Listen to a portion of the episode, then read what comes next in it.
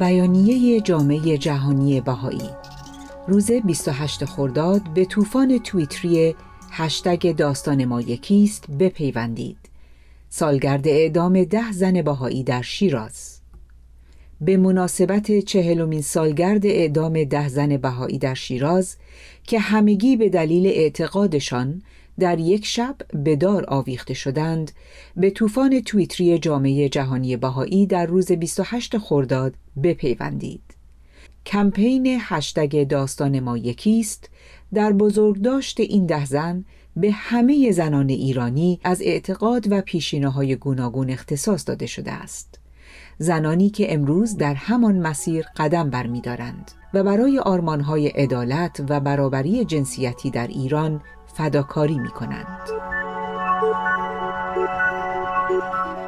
هشتگ داستان ما یکیست یک کمپین یک ساله است که در روز 28 خرداد با یک طوفان تویتری از ساعت 9 تا 11 شب به وقت تهران اوج می گیرد.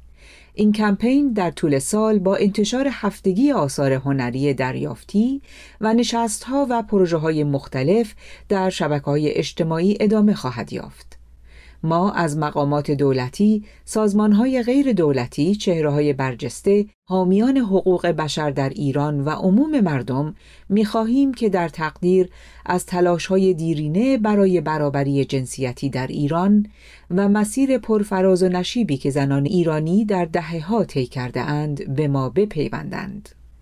هشتگ داستان ما یکیست برای دریافت آثار هنری و بیانی های عمومی که داستان مشترک میان گروه های مختلف در ایران و فداکاری ها و تلاش های آنها برای برابری را نشان می دهد فراخانی منتشر کرده است. تا کنون موجی از آثار هنری از طرف عموم مردم بیانی های حمایتی از مقامات و افراد برجسته و نشست ها و برنامه های عمومی گوناگون توجه گسترده ای را به این کمپین جلب کرده است. این ده زن بهایی به دلیل اعتقاد به آینی که برابری جنسیتی، وحدت، عدالت و صداقت را ترویج می‌دهد به دار آویخته شدند. در تلاشی بیرحمانه برای وادار کردن این زنان به انکار اعتقادشان اعدام آنها یکی بعد از دیگری در تاریکی شب در حالی که هر یک مجبور به مشاهده اعدام دیگری بود صورت گرفت هیچ یک از آنها اعتقادش را انکار نکرد توفانهای تویتری دوره فشرده فعالیت در شبکه های اجتماعی با هدف بلند کردن صدا و جلب توجه مخاطبان و حمایت گسترده تر است.